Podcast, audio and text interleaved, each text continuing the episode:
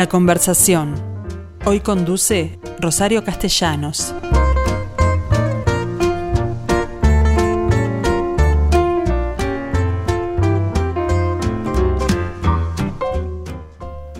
Bueno, aquí estoy nuevamente con ustedes y con mi invitado de hoy, porque ustedes saben que yo quiero mucho a Montevideo, la recorro y como ex estudiante de arquitectura lo hago mirando hacia arriba, porque sigo considerando que la arquitectura es eh, lo más determinante del espacio en que, que nos toca vivir. Bueno, por, obviamente las veredas de Montevideo me, me causan alguno que otro efecto, pero bueno, prefiero correr ese riesgo de perderme de lo bueno y malo que se hace en esta ciudad. Pero al mismo tiempo debo admitir que en la medida que no me recibí, tengo que recurrir a la opinión autorizada de arquitectos que sabe mucho más que yo en relación a lo bueno y lo malo que en este país se construye. En ese sentido, es uno de mis referentes es el arquitecto Conrado Pintos el como la mayoría lo, lo recuerda. Este, ¿Qué tal? ¿Cómo te va? Me va muy bien. Buenos días bueno, muchas en gracias realidad, por la en realidad, invitación. te cuento, les cuento a los oyentes que me habías mandado una serie de de escritos tuyos en la diaria, entre los cuales hay una pregunta que a mí me, me realmente me, me, dejó pensando. ¿Por qué si a nadie se le ocurre rellenar los silencios de una obra musical con inoportunas notas, intervenir el fondo intocado de un, dibujo, o escribir en el espacio que un poema no ocupa? Sí hay quienes acometen con convicción fenicia el aprovechamiento de espacios libres accesibles o reducen una obra o mero soporte a mero soporte de una intervención de naturaleza y códigos ajenos. Y por otro lado, en el siguiente párrafo dice, ¿por qué si a nadie se le ocurre agregar texto a un cuento magistral para vender más caro el libro, o intervenir fascinado por la aparición de una nueva pintura sintética en una obra del impresionismo, sí se sienten con derechos a intervenir una obra maestra de arquitectura a los efectos de lucrar más o de injertar decisiones extemporáneas, dice Loro, para ser contemporáneos. Es decir, dos preguntas que realmente me, me llamaron a la reflexión. ¿Por qué sucede eso? ¿Por qué crees tú que, que pasa? Que la arquitectura no está considerada como la música, la pintura, es como, un, como un hecho acabado e intocable. Bueno, yo no sé por qué pasa, me lo he preguntado muchas veces y, y no es que no me aparezca ninguna respuesta, tal vez me aparecen demasiadas y en algunas, no pocas, aparecemos los arquitectos como, como responsables, en otras eh, ciertas ausencias, como, como la ausencia de esta temática en los medios, ¿no? Por supuesto. Estamos en la excepción que confirma la regla, seguramente, en este caso. Este, la ausencia de crítica. Y, ¿Y por qué no, no, eso- no existe crítica?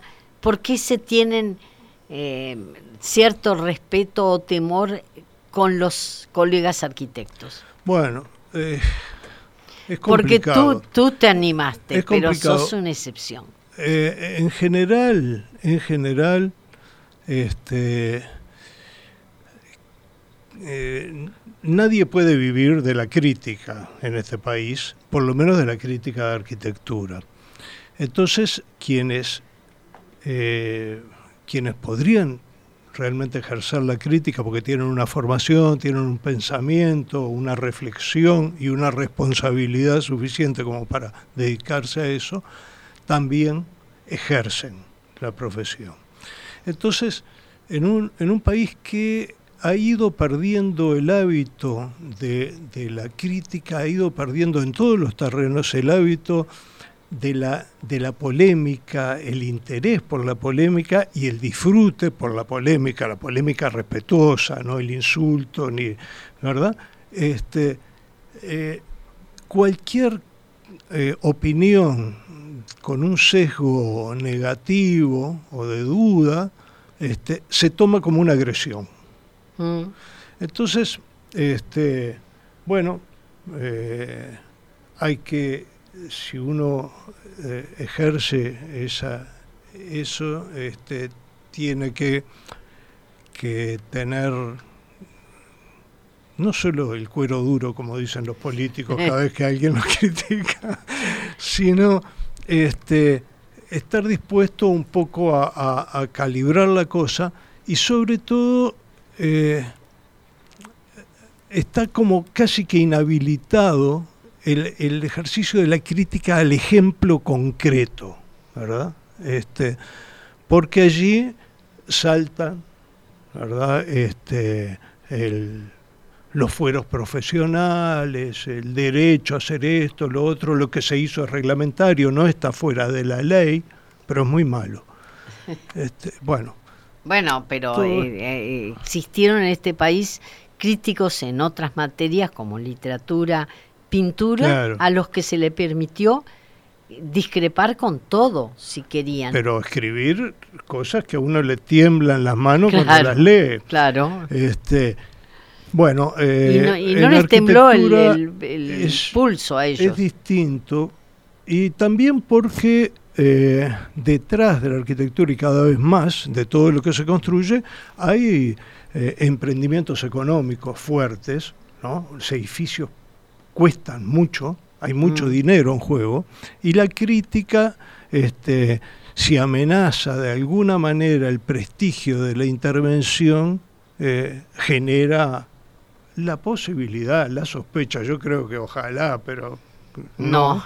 Este, la demolición este, en este país no, no, bueno, Entonces todo eso se acumula junto con un momento del pensamiento arquitectónico, de la ausencia de pensamiento arquitectónico a nivel global, eh, en el que la arquitectura en una carrera desesperada por estar en, una primera plana, la arquitectura no, los, los arquitectos, mm. eh, en el afán de ser noticia, pasan de la creación a la arbitrariedad, ¿verdad? Pasan en el, eh, para hacer algo que, que sea noticia, tiene que ser distinto. Entonces, bueno, este, chau, le pongo, si estoy diseñando una taza de café, le pongo el asa del lado adentro, aunque me queme los dedos, pero soy noticia el primer día.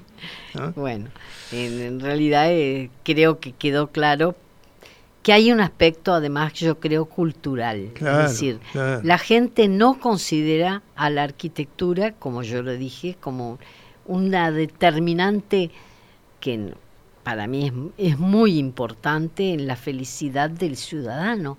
Claro. Al hacer ciudad. Eh, nosotros nos hemos acostumbrado a pensar que el espacio público, por ejemplo, es un simple vacío, aunque lo estemos disfrutando. Claro. ¿Cuánta gente sabe que tiene uno de los mejores paseos costeros del mundo en la ciudad de Montevideo? ¿no? Nuestra Rambla, esa sobre todo. El Más allá de que se han dado el lujo de crear cementerios con vista al mar y, bueno, paradas de ómnibus. Pero son unos maravillosos cementerios también. Pero que crecieron en el, en el sentido equivocado. Claro, claro. Pero bueno, eh, a ver, eh, es una experiencia mucho más gratificante visitar cualquiera de esos cementerios o culminar todo el paseo del cementerio central, por ejemplo, en la tumba de Luis Valleverre que hizo este, mm. Román Frenedo Siri, ¿verdad? Con el, con el río atrás, y eso es una maravilla, a varios tramos, ¿verdad? De la rambla, toda la rambla de Punta Carreta, que es, como decía en su momento, y de otro entorno parecido Mariano Arana, decía, es como el tren fantasma, vas de susto en susto. Tal cual, bueno, es decir, llegamos al, tema de que eh, tú hablabas de AEBU, por ejemplo, que fue intervenida y que yo no puedo dejar de mencionar la parada de ómnibus que significa mugre y tapar esa magnífica fachada que tiene sobre la Rambla Sur. Claro, eh, tremendo Pero por suerte a Evo es uno de los casos, me enteré el otro día, me encontré con, con Pali Lorente, ¿verdad? El, Mm. arquitecto que queda de la- del trío de EU. Este, y me contó que EU se está este, reconstruyendo, recuperando, sobre todo en el espacio interior, que había sido algo terrible lo que había pasado. Bueno, una buena noticia. que no son frecuentes en, esta materia. Pero eh, decir, cuando tú protestás contra las demoliciones, en el caso de las casas de Fresnedo, hay quien puede pensar que los que están afectando derechos de propietarios, de herederos o de lo que sea, como la casa Crespi, por ejemplo. Claro. Entonces, ¿cómo se hace para que se entienda que los dos eh, intereses pueden ser Bueno, observados? Eh, hay algunas herramientas que acá no se usan. Eh, es cierto, es cierto que el interés particular en la sociedad que vivimos, con que todos aceptamos pacíficamente, a gusto o disgusto, pero eh, el derecho de propiedad tiene una preeminencia muy, muy fuerte. Entonces, alguien dice, bueno, yo no me puedo perjudicar, en fin, el argumento que todo el mundo se, se imagina. En otras partes, eh, la declaración de bien patrimonial Es un eh, honor. este, eh, acarrea de repente la, una, una compensación con derechos extraordinarios en otro punto de la ciudad. ¿verdad?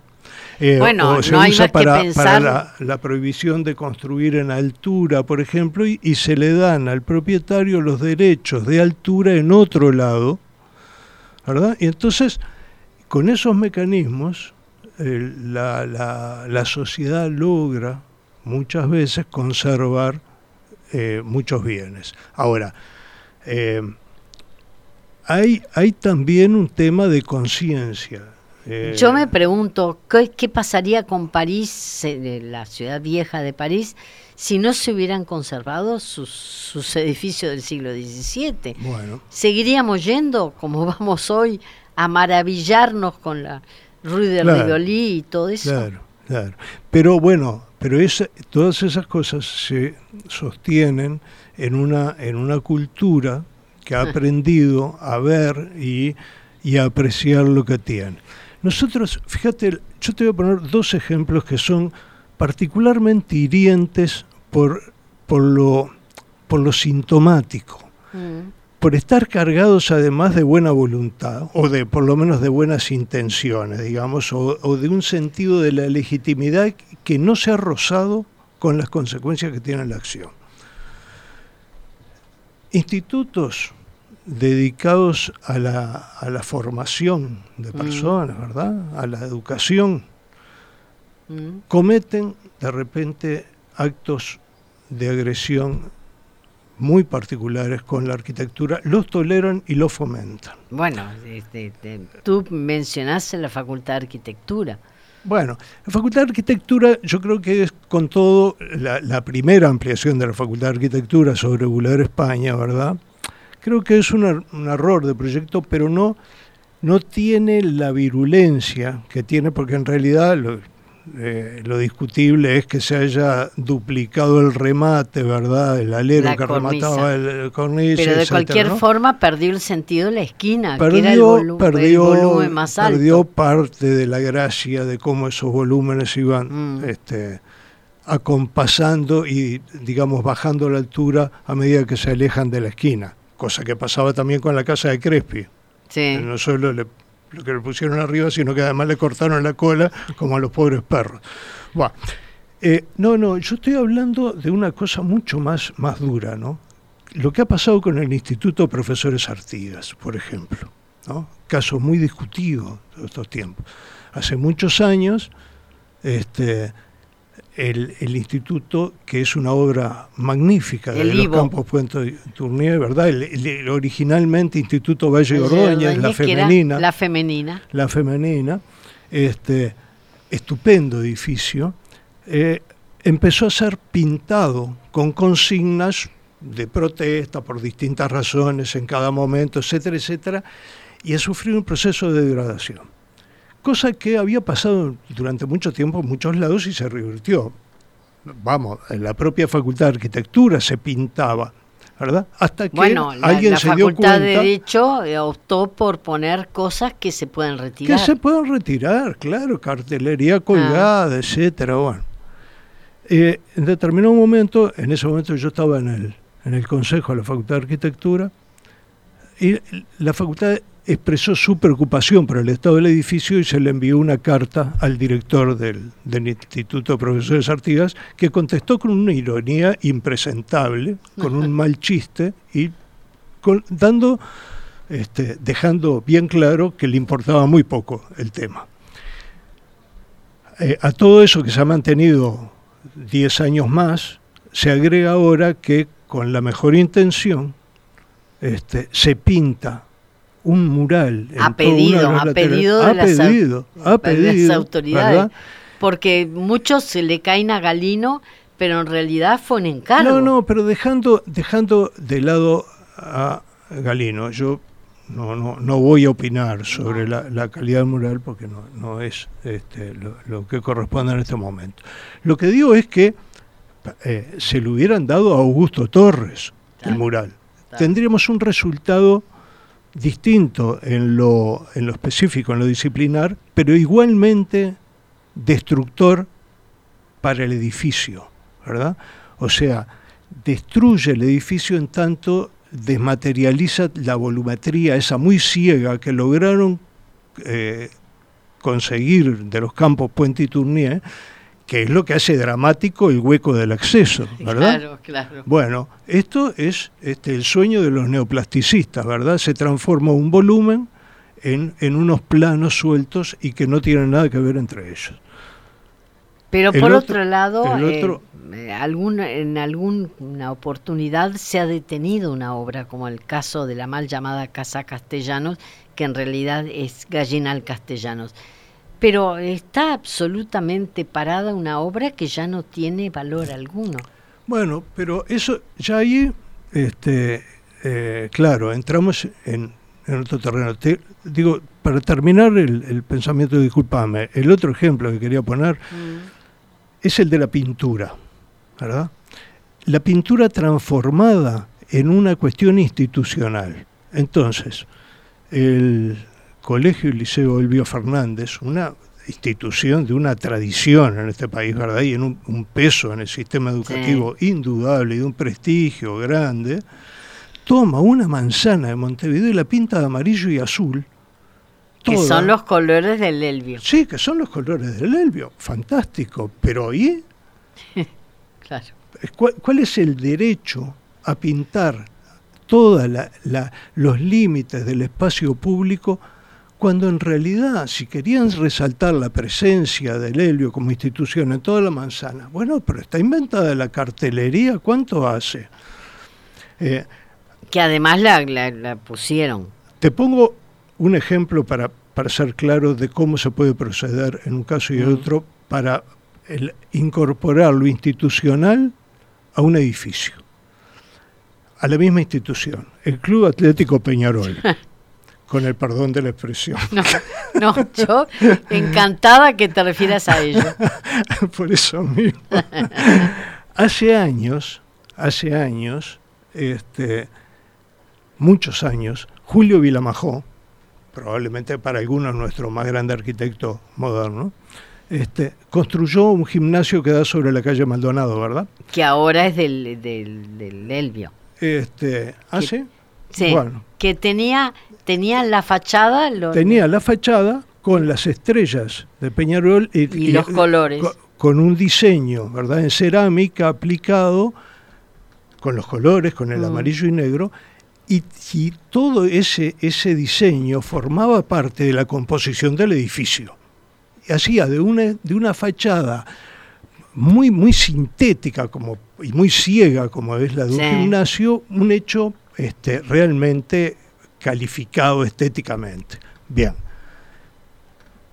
Eh, el Palacio Peñarol, pintado hoy en día de amarillo y negro, es algo realmente insufrible, ¿verdad? insufrible. Y que conste que la combinación de amarillo y negro me parece lo único rescatable y envidiable de ese club. Estás como, como Espinola Gómez, que sostenía que eran los colores ideales para lucir sobre el verde del... Claro, claro, pero sin duda, una camiseta absolutamente, no sé si insuperable, porque la de Boca es fantástica, pero... Eh, bueno, estoy opinando de lo que no sé, así que mejor. Bueno, de cualquier forma creo que hay mucho para hacer y no, eh, bueno, si, si estamos pensando que la Comisión del Patrimonio declara algunas cosas y otras no, y la, la, Intendencia tiene grados de protección para algunos edificios, eh, digo, tenemos más herramientas como para echar mano a la protección. Y sin, duda, pero hay un problema, Rosario. Creo mm. que tú lo, y creo, no estoy seguro, tú lo conoces. La declaratoria de patrimonio implica que si alguien se niega a, este, debe ser expropiado. Mm. Entonces aparece allí todo un tema económico muy fuerte y eso, que esperemos que en algún momento aparezcan otras categorías. Pero, a ver, yo hablaba con, con Willy Rey, que es el, actual director, creo que es el, cargo, ¿verdad? Este, algunas cosas, decía, bueno, perfecto, hay cosas que no se pueden este, no, no, no, no se pueden declarar patrimonio de repente por ese tipo de límites. Pero sí, y para eso yo le tengo fe a Willy, porque es, un, es una persona muy formada, intelectualmente muy honesto y mm. trabajador, ¿verdad? Este, como para que lo, lo pueda hacer. Se puede hablar con la gente. Pero siempre y cuando te consulten. ¿Y en cuántos casos? No, no, se puede, porque nadie puede decir que es ilegal que el director de la Comisión de Patrimonio te llame y te diga, ah. mire, don director, a mí me parece que este, este edificio que usted tiene, este, en fin, lo que están haciendo es esto, aquello, lo otro. Vamos, la, Intendencia logró revertir la pintura que había empezado de una manera alarmante en los talleres de Don Bosco, mm este, hablando simplemente y se revirtió, dijeron, oh cielos, bueno, menos mal que nos han dicho esto. Y, arrancaron a pintar bien. Entonces, ahora que hay un director y no como el periodo que tuvimos que sufrir, ¿verdad? Este, de, irresponsabilidad frívola total, ¿no? Mm. Este, anterior. Eh, y digo, lamentablemente en estos casos hay que aclarar mucho por, por las lecturas. No estoy hablando de banderías políticas, sino que estoy hablando de personajes al frente de la mm. comisión, ¿verdad? Mm. El anterior director de la, este, de la Comisión de Patrimonio Cultural de la Nación se permitió decir que, bueno, que igual el Hotel San Rafael si no lo demuelen se va a caer solo. Lo cual es una mentira. Supongo que si vio en los noticiarios después el trabajo, si que dio no precisaba verlo porque es un arquitecto experiente, mm. para saber que ese edificio hubiera durado 200 años más sin mantenimiento, como una ruina noble, pero hubiera durado. Bueno, ese tipo de cosas, o la actuación prescindente respecto a todo el lío que se armó con la compañía del gas y el dique Magua y todo eso, hacen que sea un periodo olvidable, ¿verdad? Este, eh, de, la, de la comisión. Hay que, hay, que, hay que recordar para que no vuelva a pasar lo mismo. Ah, este quien perfecto, Perfecto. Pero eh, otro tema que me preocupa son las excepciones que la Intendencia está dando. ¿Por qué? Ah. Porque en esa materia vivimos de excepción en excepción. Terrible. Entonces, ¿de qué sirve una ley de ordenamiento territorial si permanentemente la estamos violando? Ahí hay, un tema también de uso de la herramienta. La excepción tiene que estar prevista porque, digamos, no se puede planificar una ciudad caso a caso. Y y es muy difícil además este, prever cosas, inclusive cosas que a nadie se le habían ocurrido antes que alguien puede proponer, que no caben en la ordenanza y que en cambio se pueden leer como una operación beneficiosa para la ciudad. Lo que no se puede hacer es usarla con un carácter general, autorizando, por ejemplo, alturas en todos lados.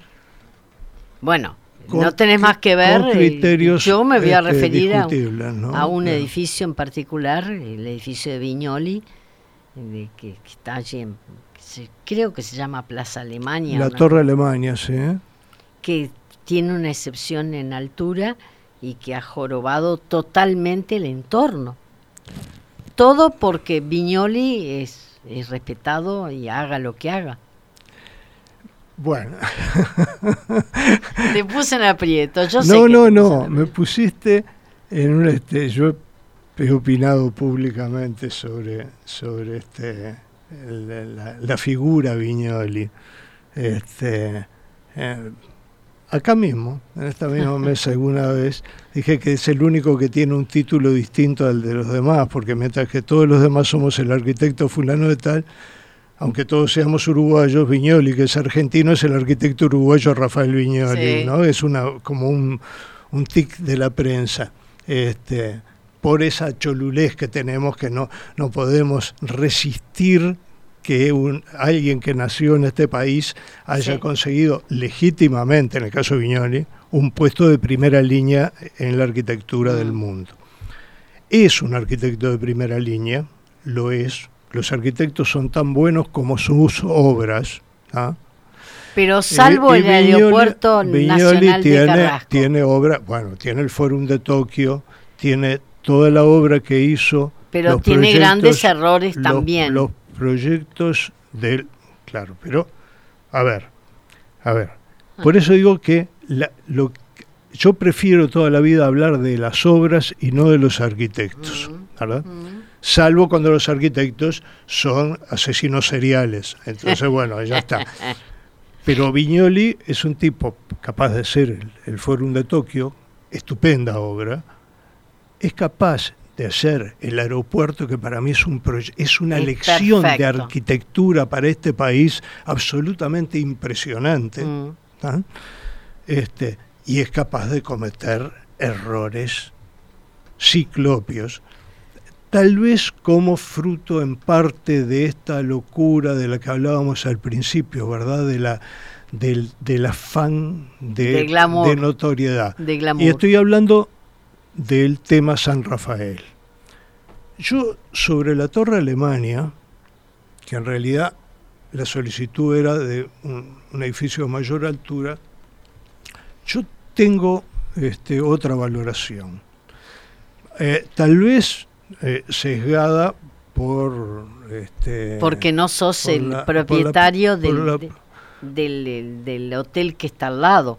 Al que, el- pero el hotel, bueno, este, primero, no, no Este, será una gran obra, pero jugó con Eh, otras reglas de juego. Sí, sí, claro, claro, claro, claro. A cualquiera que le toque una excepción al lado, este, se le complica, se le complica. Ahora, O enfrente. este, o enfrente, o enfrente. ¿no es Porque cierto? detrás está un Este- conjunto habitacional realmente bueno de Estudio 5. Sí, pero, pero conviven perfectamente. Hay una apertura muy grande del otro lado. Pero además, está bien, este, a, a ver, eh, discutamos aquí, esa, esa, esa objeción tuya eh, la podemos discutir de ciudadano a ciudadano, nos gusta más, nos gusta menos. En términos de resolución arquitectónica, la torre también, salvo a mi entender por una resolución ahí de los volúmenes bajos, eso, de las orejas esas que a mi modo de ver no, no, no, no son, son como un gol de otro partido, dijeran los, los cronistas deportivos, este, eh, es de una solidez de resolución. Nadie discute eso. na- no, no puedo discutir eso y Sí. mucho menos contigo. Hablo de la excepcionalidad que se plantea eh, permanentemente. Todos son, ya sea para demoler o sea para construir en altura, todas son excepciones hoy por hoy. Eh, Yo no sé si todos son excepciones, pero hay muchas excepciones, sí, sí, sí, sí.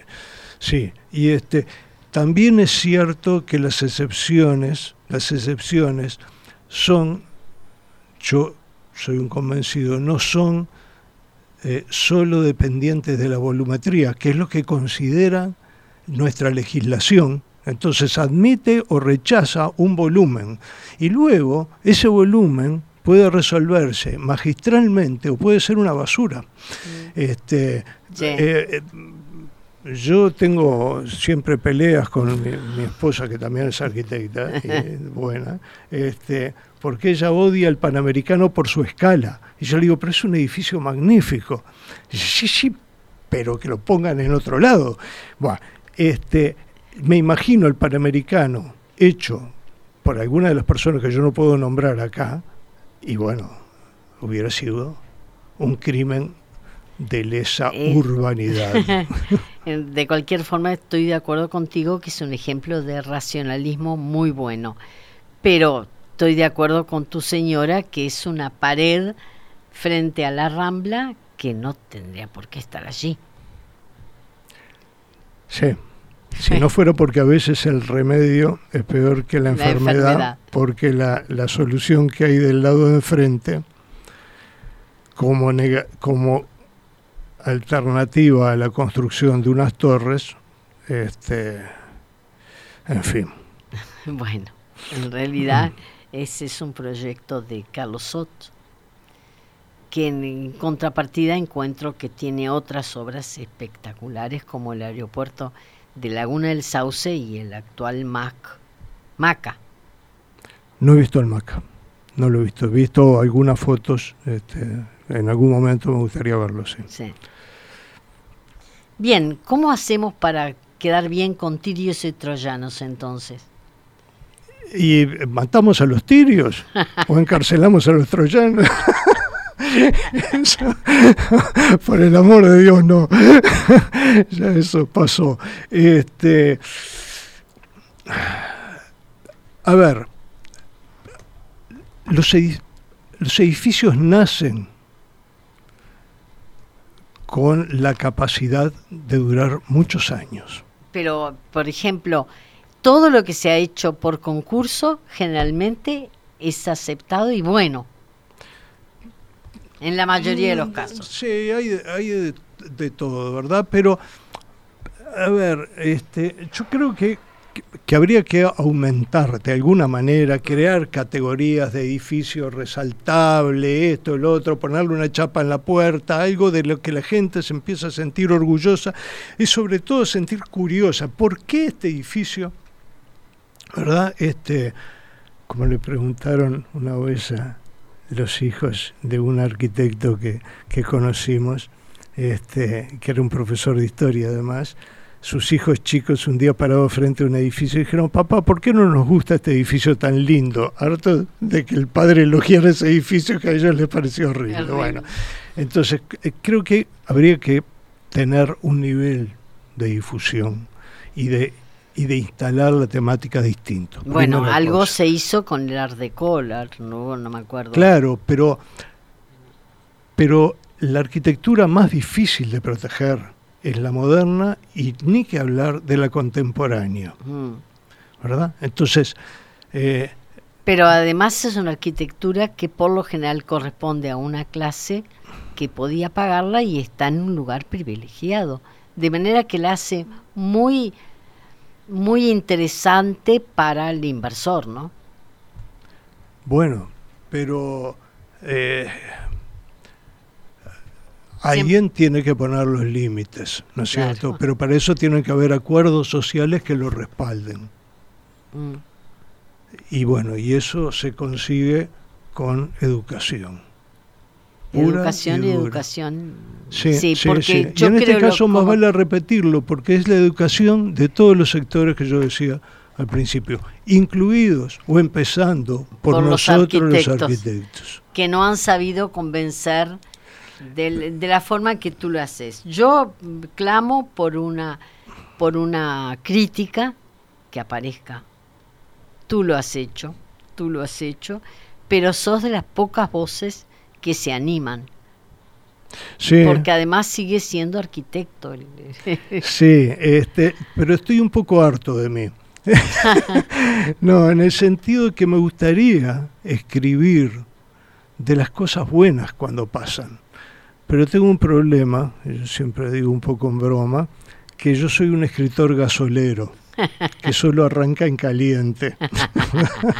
Entonces, este, eh, realmente me gustaría que, que, hubiera que hubiera retorno. Recién estábamos hablando de las cosas que vemos por la ventana, ¿verdad? Y se ven dos edificios nuevos de excelente factura. Bueno, pero además, eh, antes de entrar, me hablaste de la, la actual la, mm, ampliación de la Facultad de Arquitectura, que también no la he visto y lo, mañana mismo voy a verla.